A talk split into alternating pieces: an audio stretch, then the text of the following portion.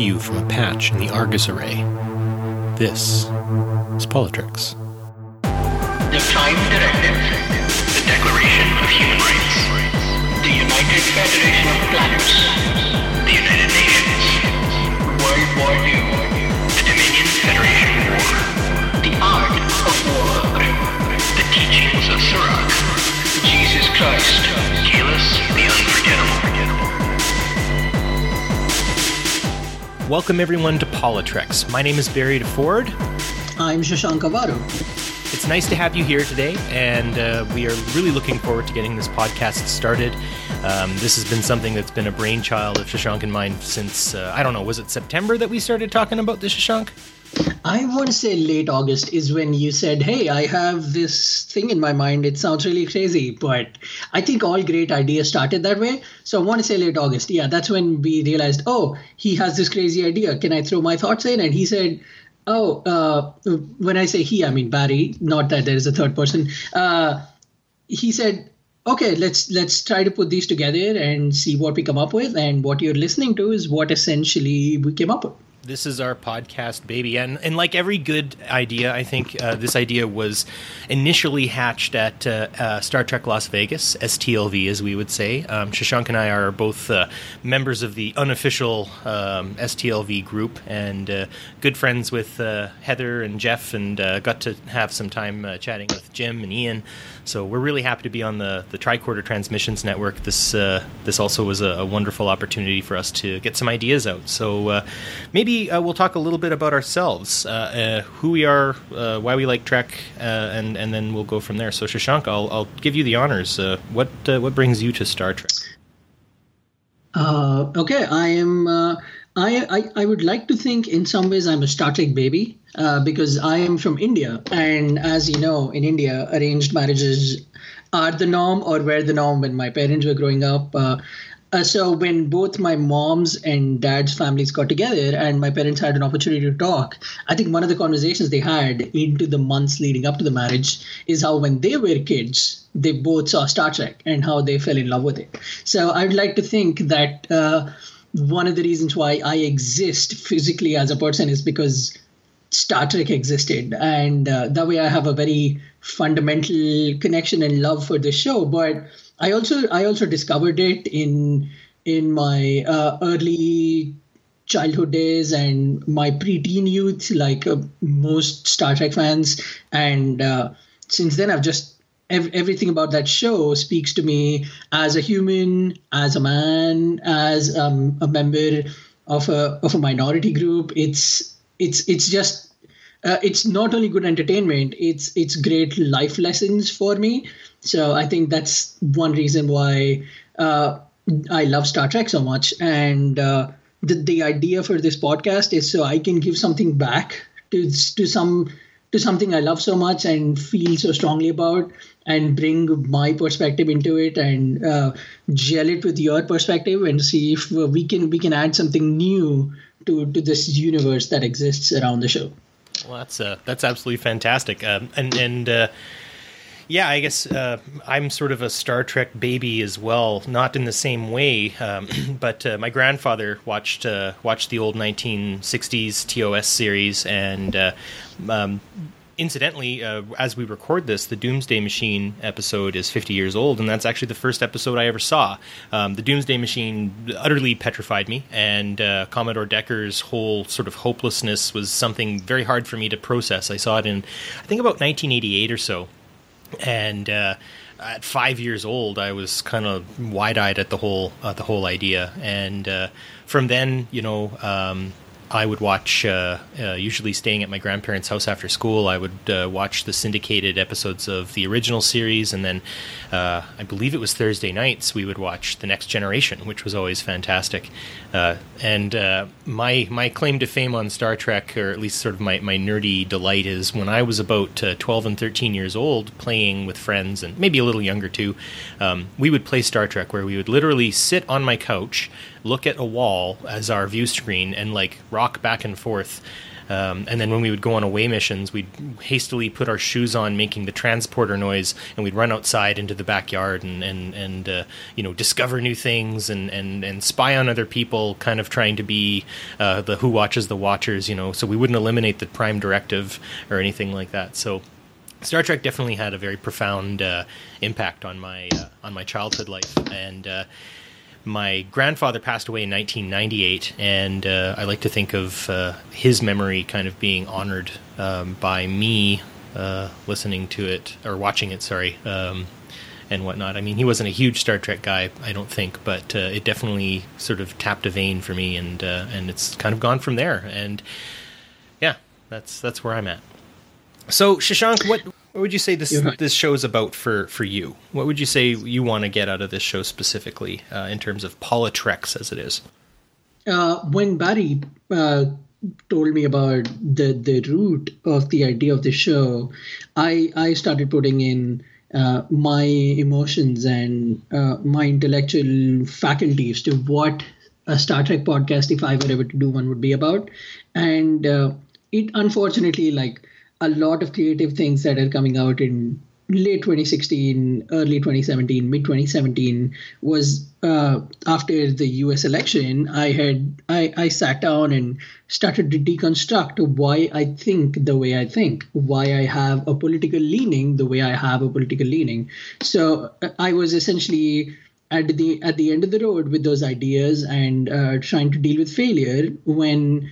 Uh, like I'm sure you do too, uh, I started watching Star Trek again, and I, I could find beat for beat why I fell into in love with an idea, or why I fell in love with a particular feeling, or a thought, or, or a decision, uh, and how that shaped me politically and socially and spiritually as a person, uh, and how I could connect them to Star Trek. So I thought, hey, why not make a show that discusses all the good and the bad about politics, society, and uh, just the, the philosophy that we follow in our lives around the world from the lens of Star Trek. And I, that's what the show is to me.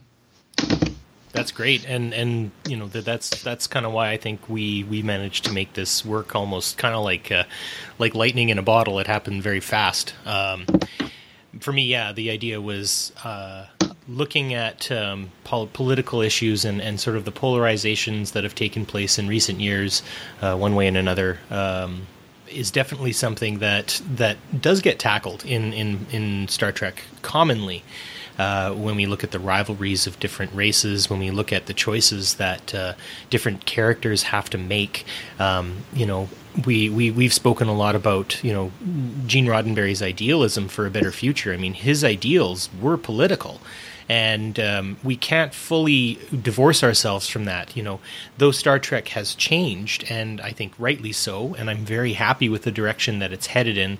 Um, we can't fully forget what Star Trek is trying to tell us, and and obviously you know the the new series Discovery coming out uh, now has has made some political points, some ethical points, and uh, you know other podcasts definitely look into those sorts of things. But um, I think you and I can bring um, a bit of a different perspective. Um, neither of us are American. Uh, I'm Canadian and I live in Canada, so um, that's the thing. And then you know, um, you yourself as a resident in the United States, but you know, not being uh, an American and being a minority, I think we can we can provide some some different uh, angles. Now, neither of us are women, so obviously we want to have uh, some female guests. Um, uh, neither of us are, I think you and I both consider ourselves uh, cisgendered male.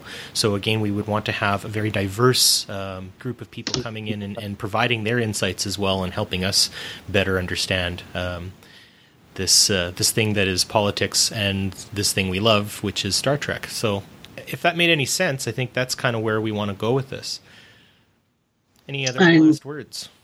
Uh, just if if we are going with the with the last word about what you what we've talked about so far, I really would. I know we are we are uh, one country apart, but uh, if you or I ever meet in person again, I think we should definitely drag a couch out into the middle of the hall, sit and play Star Trek like you did as a kid, because that sounds like an incredible idea. I will definitely do that. So when I come down to visit you, or you come up to visit me uh, in the hopefully near future ish, um, that will happen. And if not, then uh, next year at STLV, you and I will find a place. You know what? Hotel room. We will. We will right now, I'm making this pronouncement that STLV 2018, Shashank Avaru and I are going to play Star Trek with some people. Um, so if you are a listener and you're going to STLV and you want to get in, get in on this, uh, I think we play Star Trek. That's uh, that's the thing. We'll draw straws on who gets to be captain, science, and all that sort of stuff. And uh, yeah, we're gonna we're gonna play play Star Trek for a little while. That will be that will be the most fun thing. So great. Um, I think just so you just so viewers know or listeners know uh, what we're going to be getting ourselves into is sort of a segmented show. So, opening intros, we're going to talk a little bit about the news, um, and then go into our main topic. And at the end of every episode, we are going to have the last word, a final thought that we'll either give to uh, yours truly, or to uh, my illustrious co host, or perhaps to our uh, guest this episode we don't have a guest, but uh, that's just because we want to get to know you guys and let you guys get to know us first, and then uh, and we'll go from there. So wonderful! Thank you for joining us, and uh, let's move into the news.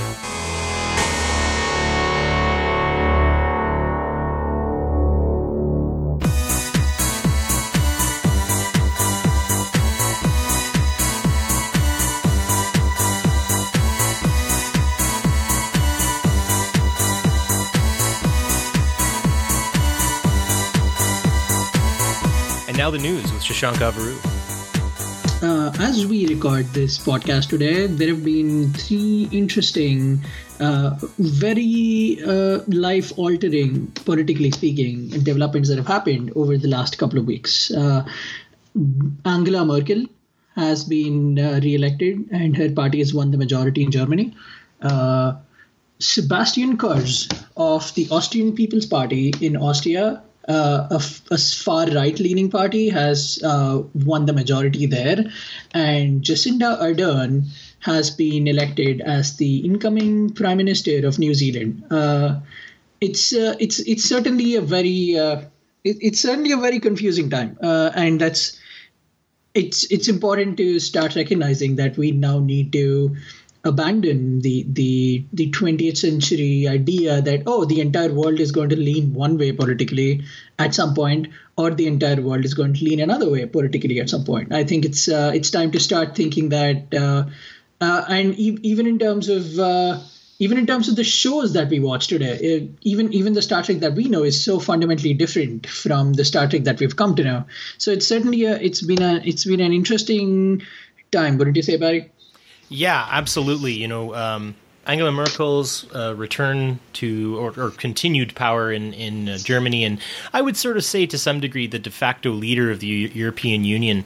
Um, she sort of takes on. Uh, you know, it, it's sort of like uh, there is sort of a federation of uh, a feel to the European Union to a degree, and uh, and their sort of frontier style of, of economic. Um, uh, economic reliance on one another, for better or for worse, has definitely put them in a place where, you know, not everyone thought Angela Merkel was going to necessarily win. And when you see populist leaders um, like the Austrian uh, fellow uh, Kurz, um, which means small, I think, in German. Um, interestingly, uh, and he seems sort of shorter. I don't want to. I don't want to do any ad hominem attacks on him, but he, he's, he's, a very he's a very populist leader, and you know, he's, shots being fired on our first episode of PoliTreks, isn't it? Yeah, I'm. Re- I read an article, uh, I think, on Bloomberg where where he was talking about. Uh, I think it was. Um, people from outside of the uh, outside of the the country or outside of Austria should should completely commit themselves to European values. And and for me, I think of you know okay. Well, you know, let, let's just think of food for, for European values. You know, if I'm in uh, if I'm in Ukraine, then you know perehe, nalizhnika, uh, pierogies, delicious treats. There is the valued food. But if I was in, uh, if I was say in uh, in Spain, well, you know, we're having tostada, tapas, you know, delicious treats there. Um, those values are, are, very different in terms of what we would be eating. So I don't really understand precisely what he's trying to say. And and again, I think what what's happening with these populist leaders is they're trying to sound eloquent, um, where really they're just blowing the, the greatest dog whistle possible. Um, uh, that's that's an interesting way of uh, of trying to sort of rally your your your support groups and you know thinking to uh, thinking to Star Trek, you know, the, some of the some of the conflict that happens between different races, especially sort of uh, what I would think kind of the the Romulan idea of uh, always sort of trying to nudge Picard into war. You know, there's a little bit of that of of trying to use nice statements to rile up something much larger.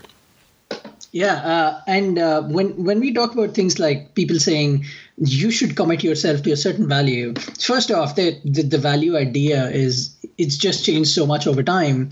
When somebody says that, uh, you should commit yourself to my country's value. What they're essentially saying is you should commit yourself to my definition in my time of what the values in my country are. So it just for that seems so uh, limited and narrow-minded uh, and I guess uh, what far right populism has is a lot of narrow minded politics. But just getting that back to Star Trek, uh, remember that episode uh, where uh, Riker and Tasha have to keep two conflicting alien species on the ship from fighting with each other when they send their own groups? Yeah. And uh, and there is there is a very interesting scene uh, that I think is one of the best scenes and not really talked about a whole lot is when one of the alien species is trying to hunt a live animal on the ship, and Riker and Tasha come up and say, "We have outlawed animal cruelty," and then there is a discussion that they have about should we be allowed to hunt our own animals? Uh, because that's our value,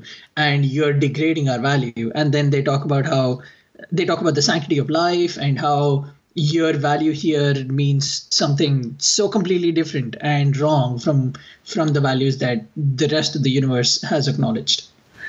Yeah, and would you say that uh, um, Herr Kurz and uh, Frau um, Merkel are going to be having uh, uh some some disputes? Do you figure? Do you think that there's going to be some some heat uh, between the two of them?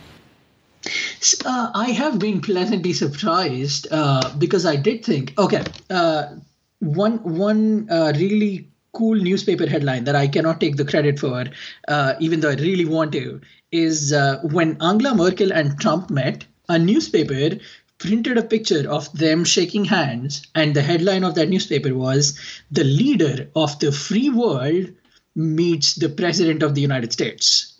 It's uh, it was it was beautiful how the the the the shift in the idea of this free world changed and uh, when Trump got elected and Merkel met Trump. So I I was thinking there would be a whole lot of heat between those two, but Merkel has very smartly avoided that, and I think that will be the case with Austria too. I think uh, the this guy is a kid. He was born in '86, uh, so he was not. He, he will try to get her all riled up but I don't think she's going to go that route. I think she's going to stick to soft, polite, quiet Germany because uh, Lord knows we don't need a loud Germany.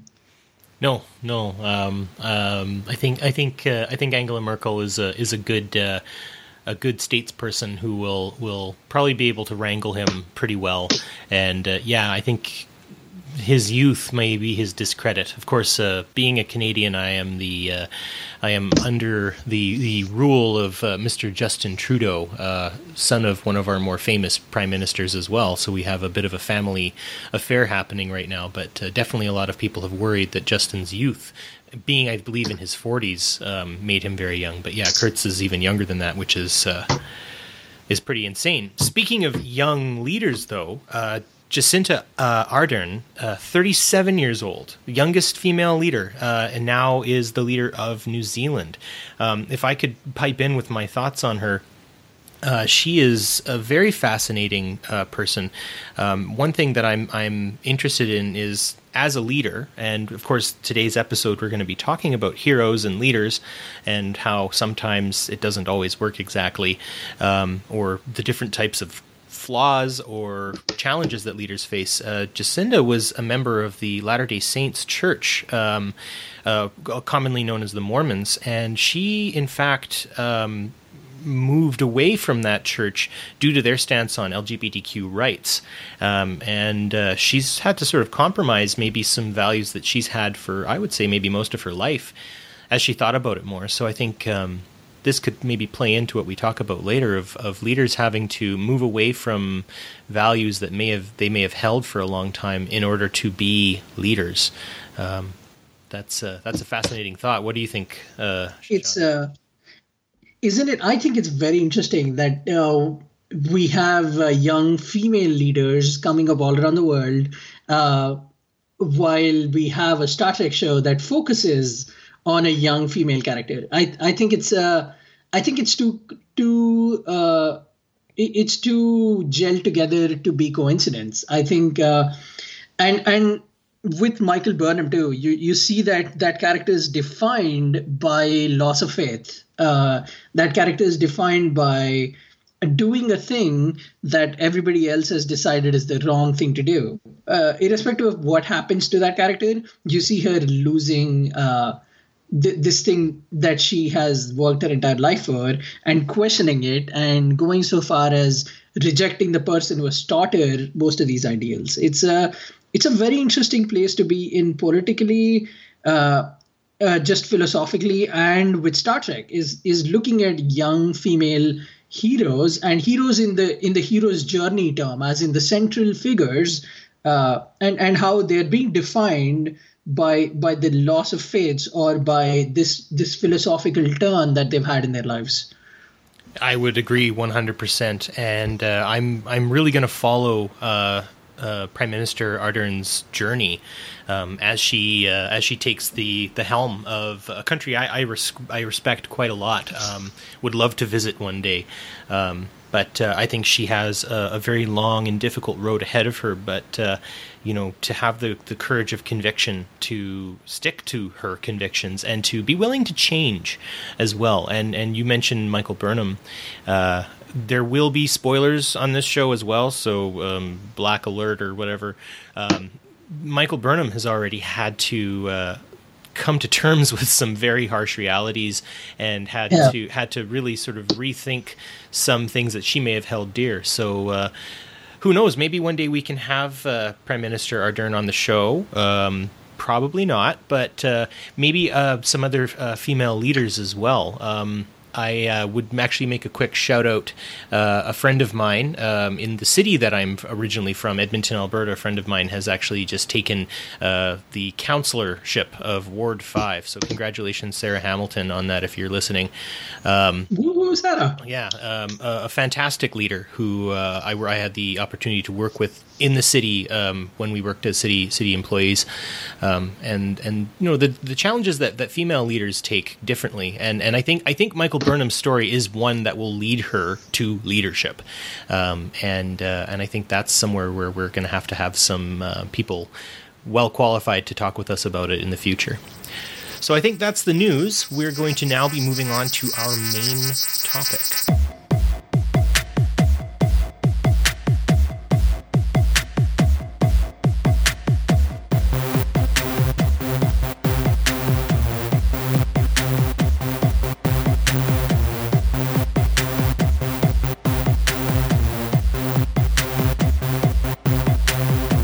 We have entered into our main topic for the day, and that uh, I'd like to start us off with uh, the illustrious words of, of a great songwriter, uh, Canadian songwriter, Gordon Lightfoot. Um, he, uh, to quote him, he said, "Heroes often fail." Now. Um, failure doesn't necessarily mean defeat, um, and sometimes defeat doesn't necessarily mean failure. And um, I'm often thought I often think about uh, Riker in the episode of Best of Both Worlds Part 2. And that's sort of the inspiration for this episode that we are doing right now on the podcast. I always go back to Riker when he's standing in Picard's ready room. Picard has been uh, assimilated by the Borg, and Riker's alone uh, in this room looking at an empty chair. And in one moment of just sheer frustration, he shouts at the chair, going, What would you do? And that em- emotional outpouring that Riker gives really shows me, um, you know, when we have our heroes, and, and I would say that, of course, Picard is Riker's hero uh, in a lot of cases, uh, that there comes a time when we as a society, or we as people even, um, we might end up venerating our heroes and we might want to end up acting like it, but or acting like them, but ultimately we can't. We have to be ourselves. We have to do our own thing, and uh, in that, I think that's where real heroes are born. Is though you have people who you venerate, people who you admire, ultimately it's you who has to make those final choices. It's a uh, the episode itself is so interesting that we're discussing because uh, we've all had those moments. Uh, we just just by the fact that we are born into a certain society, we have figures or ideas that we're supposed to follow. And in our growth as a human being, some of the most pivotal moments in our life happen when we question the, the person that we follow, or when it is revealed to us through life that this person is not who we thought they were.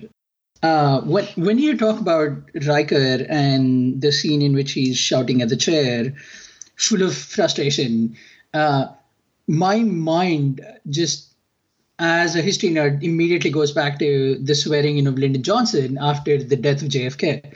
Uh, there is there is this nation uh, actively, and there is the world passively waiting to see what will happen when uh, the assassination of uh, the assassination of JFK happened, uh, and then there is this swearing in of, of Lyndon Johnson, and uh, there is just turmoil everywhere. People are questioning themselves. People are questioning their identities.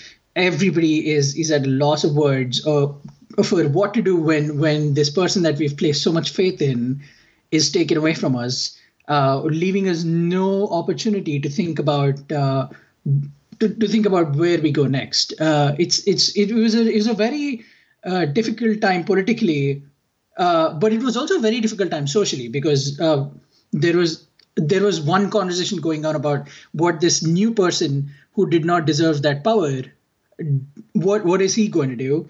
Which was, I think, also the conversation that would have gone on when Riker had to had to follow through in his decision on what to do with the Borg. Uh, and there is a different discussion going on about why he was killed, who was Lee Harvey Oswald, was he acting alone, are there people on the inside who made this happen?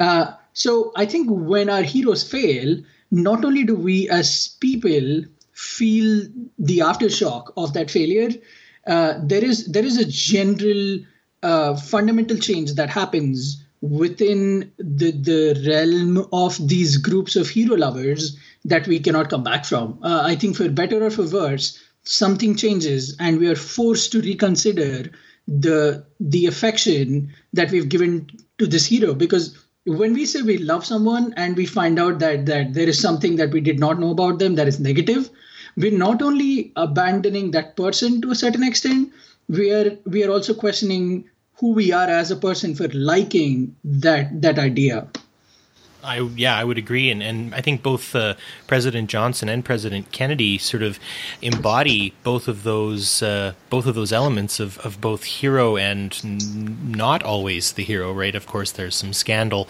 uh, with both men, and uh, you know, you mentioned the idea of the uncertainty after Kennedy's death. Um, obviously I wasn't alive when when Kennedy was assassinated, but even uh, my parents, you know, born and raised in Canada, all of us um, up here, we it affected us. I mean, my mom says that they they were sent home from school. Um, my grandfather was was very upset. My grandmother was crying. Um, everyone knows where they were, and it's that sort of loss of innocence that takes place. And and I would I would I would argue that that really the best of both worlds, parts one and two, are about that loss of innocence. Um, I've heard it bandied about before and I would be the, the, one to say it as well. Picard is space dad. Um, you can be innocent under him. You know, daddy's daddy's got this. He'll he'll help you. He'll take care of you. He'll he'll he'll make sure that the bad guys go away, right? And in that that kind of paternal feeling that you get from from Captain Picard is lost, and now his oldest son, you know, uh, Riker, has to take that over, and he now lives in this great shadow of of someone who who you know, like Kennedy. Um, was a lot of potential, right? He said we're going to the moon. I think Kennedy uh, was involved a lot in, in sort of what was going to happen in, in Vietnam as well. Some some darker elements that that, that he had a, part in. Um, Kennedy helped a lot of groundwork, um, sort of as a president, and his younger brother Bobby um, helped a lot with uh, with civil rights movement that was moving forward. And with that, losing him really felt like a loss of uh, more than just a president. Uh, maybe almost like the loss of of something comforting, something that we knew we could we could fall back on, and, and that was gone. And uh, Best of Both Worlds definitely brings that up. We we also see we we see that change in Riker too. Uh, we see him becoming a different leader after Picard comes back. You see him uh, questioning Picard a little bit more, maybe not agreeing with him as much, forcing himself to have a different viewpoint. They have episodes where there is just conflict between them and they're just not talking. And you can clearly see the tension that you can cut with uh, Phaser and Stun. It's it's definitely something that is there that that change and and to, to a certain extent we feel it too when you see Picard come back from that, uh, and the entire movie, First Contact, to to a certain extent, is about Picard questioning that that that entire uh, incident and the things that have happened in his life since, and it's uh, the the uh, heroes failing us is is just so much more about ourselves and so much more about whether that person was really a hero. You know as we as we speak in the news there is a whole harvey weinstein scandal. We love the movies that this man made before we we found out what happened. Uh, as we speak uh, in the last couple of years we've we've had so many heroes from comedy people like bill cosby who we've we've found out about uh, and now there are people who won't even listen to him. People who grew up on on his his comedy albums and his stand-up specials uh, and his tv shows won't even listen to him anymore because they don't know how it'll affect them. It's it's it's a it's a difficult but very quick reaction for us as humans. Uh, and i think the more we go through life we become used or we we get we acclimate ourselves to this idea of never fully trusting people right I would agree, and and I think maybe that gets embodied quite well in Deep Space Nine's pilot episode of Emissary, where Sisko has to come face to face with the man who is responsible for the death of his wife, and that happens to be none other than Captain Jean-Luc Picard. Of course, at the time, he had been, you know, um, you know, mutilated or or, or sort of, uh, uh, uh, you know, turned into something else, into Locutus, by the Borg. But uh, it's hard to make that that that separation, and and you know, it's funny watching Sisko's uh, reaction and and sort of being like, wait, yeah, you know what? The Battle of Wolf three five nine was was horrifying, and Picard really killed a lot of people.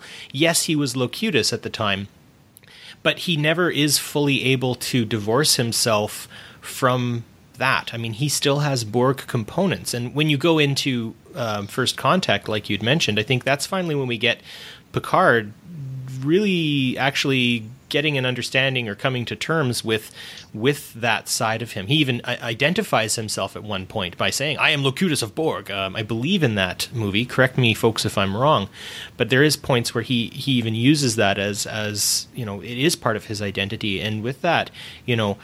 Can we fully divorce Picard from those things uh, in in total? He is a hero, um, and he fails thankfully he's a fictional hero and the real heroes or the real people who we've looked up to or love the movie or the artwork of i think do have a lot to answer for. But yeah does it does it mean that i can't watch you know pulp fiction anymore uh, because weinstein had a, a, part in it? Like i find the man to be absolutely abhorrent.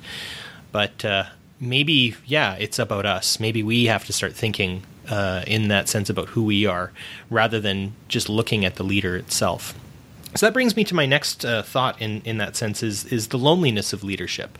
Um, I'm a school administrator in my other life, and there are times where I have to make choices alone on my own, and sometimes those choices are very difficult.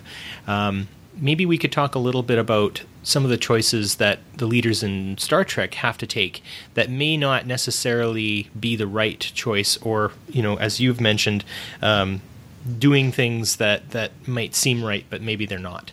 Um, I'll let you go from there, Mr. Avaru.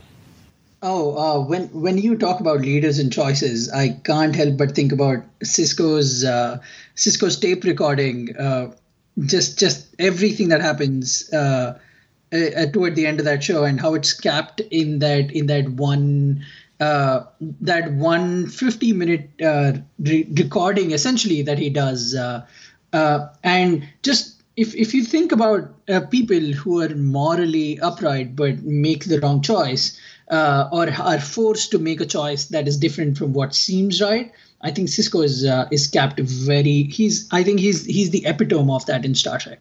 That's that's a great way for us to examine our heroes too. Is you love Kirk, Kirk can never do anything wrong in your eyes. Kirk is sleeping with green women, but you would never care because Kirk is Kirk is space cool dad. And then you have uh, Picard, who has committed uh, near genocide of species altogether. But because he was in a different body, it doesn't count.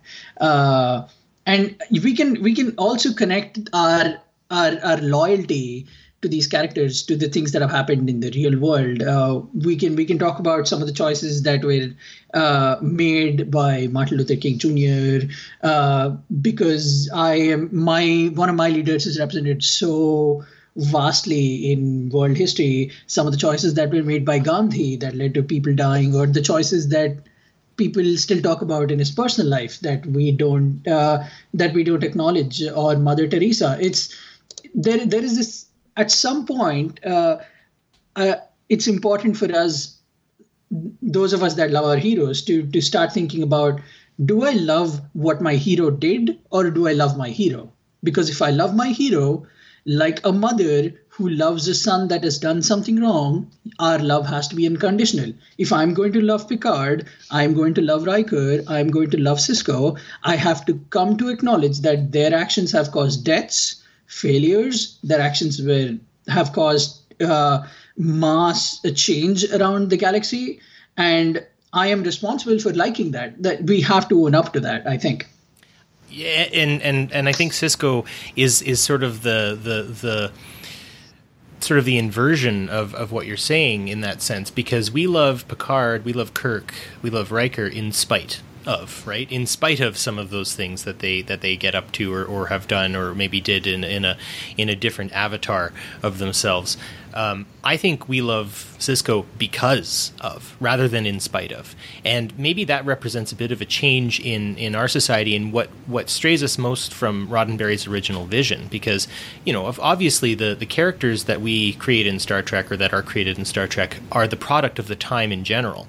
And um, you know, obviously Kirk was a creation of Gene Roddenberry, and there are probably some some connections there. Um, and and I'll leave it to the documentaries on him. Um, Rod does a, a, Rod Roddenberry does a fabulous documentary on his father uh, in that in that light. And um, but I, I, would say that that that Sisko, you know, people love in the pale moonlight. People love um, for the uniform, right? Uh, uh, Mr. Worf, shut that thing off, right? Shut off the, the holographic image of Eddington, fire those missiles, and, and destroy that planet. Like, how far does he go? And I have, I always go back to when when Eddington's trying to reason with with Sisko, and Sisko just shouts, "You betrayed your uniform!" You know, and it's this moment of like Avery Brooks terrifies me in that moment. The way he the way he brings forward this this raw energy coming from coming from Sisko, and um, and people love that I think because he is showing that he's not just some paragon of virtue. Um, we love Sisko as a hero because Sisko is flawed. Sisko has trouble.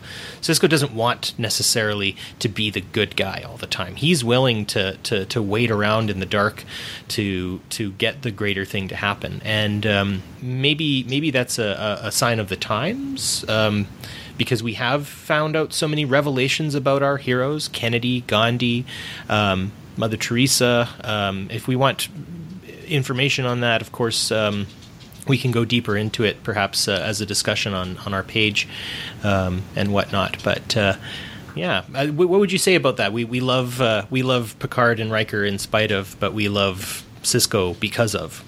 In that regard, just artistically, I have to take this time to give props to uh, both the new Star Trek movies and uh, Discovery.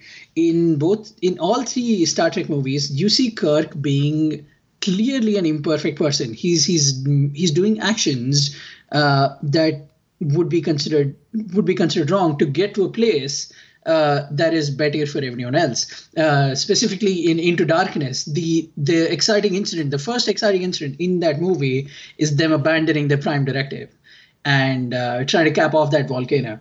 So I, I I want to give props because those those movies and Discovery with Michael Burnham and the death of the captain and the war that follows, with both these uh, pieces of entertainment, they have showed that these heroes are not perfect people. Will you still like them despite who they are? And if you like them, good on you for acknowledging that these are human people making human decisions at a, at a time uh, that calls for it. Uh, so I, I do think Star Trek has evolved in that regard. They they don't just they they don't want to not acknowledge it anymore. I think they did a little bit of that in uh, the original series. I think they did a lot of that uh, in uh, the next generation, while also using that very well to their advantage in the movies. And uh, the first time they really did it is with Sisko, and then they did some of that with Janeway and Archer too. So just just artist artistically, I think Star Trek also helps us. If you follow that journey in the chronological order, you'll see our own heroes fail, and you'll understand from their failure that they're still human beings, and that's such a valuable lesson. Well, what about the non-human uh, characters who who maybe stick to a virtue? You had some insights there uh, on maybe not one of our major characters, but definitely a memorable one. Uh, yeah, thanks for bringing that up. Uh, it's my one of my favorite characters, uh, probably in my top three. I will never reveal my top three because I don't want to start uh, fights. But uh, one of my top three favorite characters is Quark, and Quark's arc through that entire uh, show, Deep Space Nine, is just so it's it's such a it's a, such an arc of, of redemption. It goes from a bartender who enjoys watching Rome burn, who causes conflict, who who steals, who lies, who cheats, uh, who comes from a culture that celebrates those things, who constantly um, degrades and rejects women, uh, who who thrives on personal gain. Uh, especially if it is at the cost of someone losing something. You see that character go from that to the end of the show where he declares, I am going to stick uh, to these ideals that have been built and to keep these ideals alive. I'm going to do the most selfless thing. I'm going to sacrifice myself to a life of following leadership and fight my own brother to hopefully get to a place of power that'll allow me to do the right thing and ultimately he's unsuccessful there. So would we would we consider um, Quark heroic? And would we consider him a leader, or, or, or, any of those sorts of things? Where would you place him uh, in the uh, in the pantheon of Star Trek leaders? I would before before I play before I put him in in a in a place where he has to compete with other people. I I cannot help but uh, but state how unique his position is. Uh, unlike unlike most of the characters on Deep Space Nine, he's not someone who belongs to an organization. I guess you could classify him as a Ferengi, although most of the times he's interested uh, in the goings on outside of the of the Ferengi world. He's he represents that that species, but he wants to make money by going around the universe. He wants to he, wants to uh, do a lot of things that will help him selfishly, but not the people that he comes from. Uh, and there are multiple episodes where he saves that ship. Uh, granted, he's getting something out, but he saves the ship uh, or he saves people or he stands up for people. Uh, and i think that is such a redeeming character uh, arc that he has. And in that sense i think he's just as good a hero as uh, as picard. Just in the idea of I am going to stand up for something and I'm going to not compromise on it. So if I were to place him in a list, I would maybe rank him right up there uh, with some of our lesser celebrated captains. I don't want to put names out, but uh, he's he's just a, a grade below uh, heroes that are so conventional like Kirk and Picard. Uh, and yet not celebrated as well because uh, and that's credit to the stories that are told uh, they're they're not told with the idea that we should make this Ferengi character a hero, but he comes out being heroic, and I think that is so important. Uh, and and yeah, looking at looking at Quark that way, um, sort of his tongue-in-cheek style with uh, with Odo, especially where Odo and Quark have, have doubled down on these these very very um, alternative ideals to one another, and yet Um, I think some of their their episodes together, of course, when they're having to climb that mountain together uh, and whatnot, is, is, is sort of an amazing buddy episode. But uh, I almost find that in their um, in their contrast to one another, they actually complement one another quite well. Um, of course, in, in all good things, uh, Quark's requirement to uh, to sort of get get some sort of acknowledgement out of Odo at the end um, really shows that, and and I think to a degree, when you think of of Quark sticking to those very sort of Ferengi values, and his his brother, you know, taking taking the the whole Ferengi alliance in a very different direction, uh, becoming Nagus. Um, yeah, it's almost like he is the anti-hero in, in that sense, but but an admirable one and one that, that we can uh, we can definitely connect ourselves to. Speaking of culture, um, I often think about that the different uh, alien races, especially, and how they how either their culture is portrayed versus how they may see their own culture. And my two uh, my two connections there would be uh, Worf and Spock. Um, Worf, especially in the sense that uh, obviously being raised away from his culture, he sort of has to build his own. And uh, I connect to that. And I think you might too, uh, Shashank. You and I both uh, have studied martial arts in our days. And um, Worf creates an ideal, a hero, a hero sort of out of the uh, the Klingon culture. But you know, when you see how Worf, you know, I'm Klingon, and this is what we think. Klingons never lie. You know, Klingons are, you know, don't laugh, and all this sort of stuff. Um, he uh, he sort of builds up uh, something that, that, that's almost impossible to really maintain. And when you really see the Klingons and how they operate and how they act, I mean, just watch Gowron for for 20 minutes. You know. Um, Mr. O'Reilly in his eyes. Um, you know, he, he, he, he, there's, I don't think he has an honorable bone in his body. Um, whereas Worf has this idealistic uh, view, and, and, and that almost kind of flies in the face of it. Um, I think of that in, in my, my, my affinity to the samurai, uh, the Japanese samurai, of course, known to have you know the, the laws of bushido and the way of the warrior and sort of a chivalric ideal. When really, when you look back at uh, the samurai, especially in the feudal period and, and before.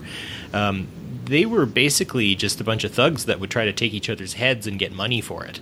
Um, there was no honor in that, um, and they were perfectly fine with uh, with just you know chopping off a guy's you know chopping a guy down and then just sawing off his head and then going to hopefully get some money. Or even you know just killing one of their own servants and then dressing his head up to look like it was more uh, more more more important than what it was and, and try to get money that way. So um, I find it fascinating that that you know we venerate a culture and yet um, maybe it isn't exactly what we think it is and we kind of create our own heroes just through our own minds when when we talk about cultures and we talk about celebrating uh, the achievements of cultures, uh, I, you were you are born in in the West. I, as a human being, uh, a fully grown adult, decided to come to the West. Uh, after studying it and understanding it and fall in love with it, but I cannot help but but question some of the decisions that were made in that that ended uh, that ended cultures that ended uh, entire races they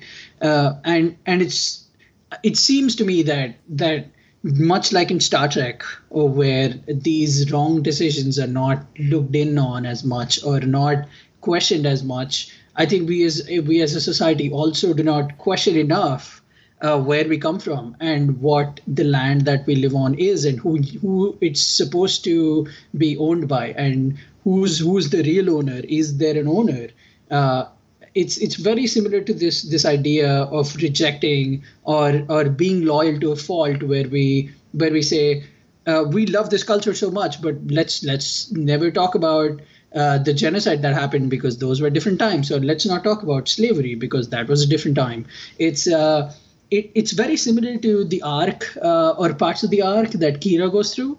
Uh, she she's so in love with everything about the Bajorans, but when she comes into a place of power, she finds out about some of the things that are happening in the name of their religion, in the name of their society, and she's forced to confront them. She's forced to question uh, whether those things are right, and if they aren't, then why is she protecting them so much? And should she be protecting them as much as as much as she does? Uh, there is there is that interesting uh, being from a culture while questioning it, or adapting to a culture while questioning its rights and wrongs, or its heroic moments in air quotes. It's uh, th- those are things that we do every day in life and uh, failure to to a certain extent is also defined uh, in the way cultures have grown and evolved and uh, just that the acknowledgement of whether it was a failure or not uh, somehow in our time of 2017 seems to have so much contention and that is that is that just seems wrong is that we can't even recognize that there was something that was done wrong to someone and we have to debate whether that was wrong or right and I would agree. You know, um, does Worf or Kira own the culture that they're a part of, or do they own what their belief is, and, and how do they square that with uh, with what's actually happening? Um, I would argue right now maybe that crisis is undergoing is being undergone by actual Star Trek fans, Trekkers, Trekkies, uh, whatever you want to call yourself. Um, you know, we have a diversion from a very, very big diversion from uh, from the original vision, I guess you could say, and they're saying you know they're going to work towards that. But uh, so many people have balked against that, and uh, I'll be the first one to say I don't want to get into it terribly because I think some people are angry for the sake of it. But um, I think I think the new episodes of Star Trek Discovery, I think um, some of the last episodes of Enterprise, I think that the uh, the Dominion arc of uh, of uh, Deep Space Nine definitely has called into question that that very unwavering value that Star Trek was supposed to have when it was first created and what continued into uh, the early episodes of the next generation. And so we sort of have to ask ourselves that question of, you know, like, can we question this this ideal that Star Trek represents, and and I think that's manifested well through Kira's story. Um, the deeper you get into it, the deeper you realize that some of the heroes at the heart of Star Trek um, weren't necessarily as you know virtuous as they were. Um, you look at the 1960s Star Trek. Of course, it's it tried to to break a lot of the norms that that existed in that time, having uh, a multicultural uh, um, complement of uh, bridge bridge officers and whatnot. But it was still a product of its time. I mean. Um, Mudd has arrived in Discovery, but when you look at Mudd in uh, in the '60s Star Trek, he's abhorrent. I, I can't even I can't even just I, I can't I can't straight up. That's it. Um, but you know, at the time, I mean, it wouldn't have necessarily been a thing. Or, or even looking at uh, Enterprise, um, I don't know uh, exactly. Um, how things would have gone differently knowing what we know now about the war on terror. You know, the Xindi arc is definitely a reflection of that. So I think I think what we need to understand with all of this, and and uh, I'll I'll I'll end it uh, talking about Spock uh, in the episode Galileo Seven. Um, he has to throw away some logic. Um, he has to. Uh, he has to he has to throw away some logic to keep his his his who's remaining of his crew alive and and hail mary throw uh, a little bit and uh, thanks to Mr. Sulu's observance he's able to see that plasma trail on that uh, on the, the Galileo runabout, and, and he manages to get his people saved. But there there is no logic in that. Uh, it was just purely hopeful a hopeful moment, and uh, you know I think that's the hardest part of it is to be a leader. Sometimes I think your values have to be questioned. They have to change um, because that's why it's hard. That's why leadership is difficult. Um, that's why it happens the way it does. Uh, to quote the fine folks in uh, the um, the band a five year mission in that song. The first command is heaviest to hold, and uh, Spock's first command was pretty heavy. He he loses two crew members, and he has to throw his unwavering values uh, aside for a moment to get this mission complete and successful.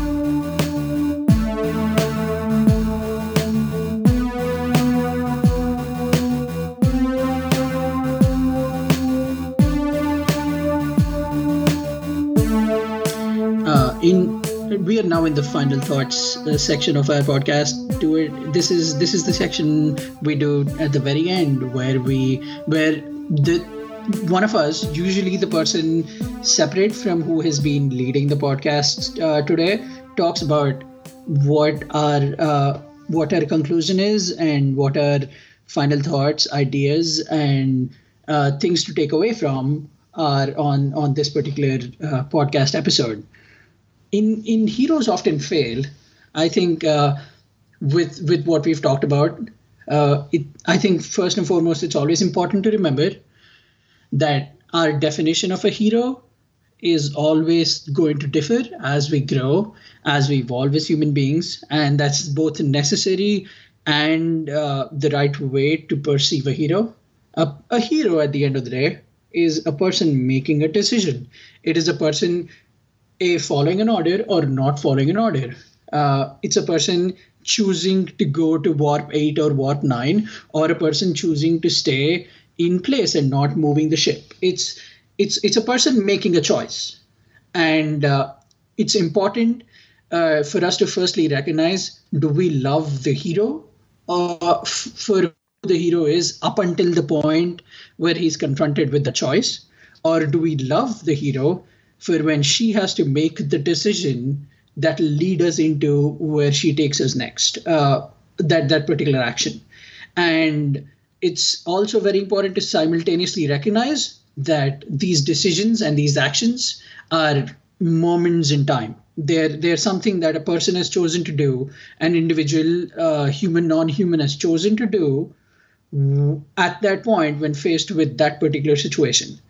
And when when you ask yourself that, when you ask why Picard uh, chose to talk to Sisko in the emissary, or why uh, why Riker yelled at the chair, yelling, uh, saying, "What would you do?" or uh, why Gandhi chose to do the the Salt March, uh, or why Gandhi chose to uh, abandon a group of people that were in the Indian Revolution, or or why Lyndon Johnson did some of the things he did. When when you ask yourself these questions, you start thinking about should should I love this person? Should I believe in this person? Or should I believe in the action that was taken by that person? And if I am doing that, am I giving that person this the same due that that I would get if I were to make a decision? In in a very popular TV show, a character once said, We would be surprised by the amount of sin that we live with as we grow older. And I think it's very important to look at our heroes that way too it's important to not judge them based on a single choice. It's it's great that you love them for a single choice. It's it's just great that you have a hero. First off, uh, second, it's incredible that you love that person for making that choice. But you also have to stop yourself and ask, am I really giving them their fair due? Uh, am I giving them the credit they deserve when I abandon them when they make a wrong choice? and what can I learn from their failures? What can I learn from their successes? What can I learn uh, in general from who they are when they're not dealing with failures or successes? I think that should be the ultimate lesson for when we look at a hero. It's not do I it's not taking that time to judge the hero. It's not taking that time to celebrate the hero almost completely although celebration is is appreciated by everyone uh, it's it's just important to know what can I take away from this person? What can I take away from that choice? And when I fail, how can I relate myself to that failure? And can I believe myself and in myself enough to know that I will be redeemed just as my hero was redeemed?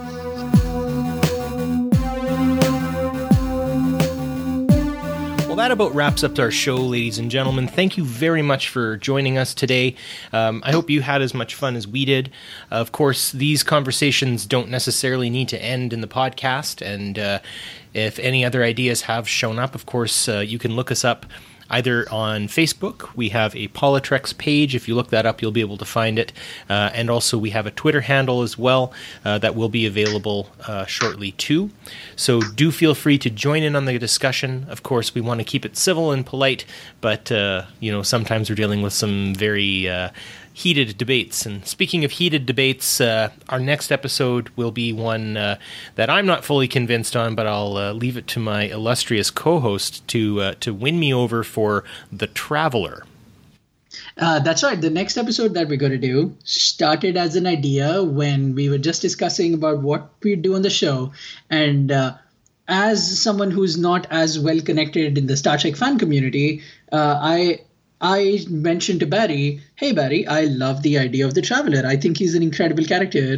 Can we do an episode on him? And Barry immediately, without missing a beat, said, uh, nobody in Star Trek hate, likes that guy. There is no one who, who likes that character. He's everybody hates him. And then I did uh, I, be- I believe a two minute monologue uh, on on who the traveler is to me and why I love him. And toward the end of that monologue, uh, Barry said, "Oh, we need to do that episode. I cannot wait to hear that." Uh, again and just get it out in the world because I think people will come around uh, when they listen to what what you had to say. Well, so our next episode will be about the traveler. I have to say, uh, it was a compelling argument. I have forgotten some of it, um, uh, and I've I've sort of uh, re rethought of that. So we'll we'll uh, we'll see what you can do, sir. And uh, I hope you co- you all can uh, join us. And of course, uh, many other great episodes and great uh, shows on the Tricorder Transmissions Networks. Feel free to uh, check out uh, um, all of the ones that are available on the website. And uh, we're really excited to be part of this team.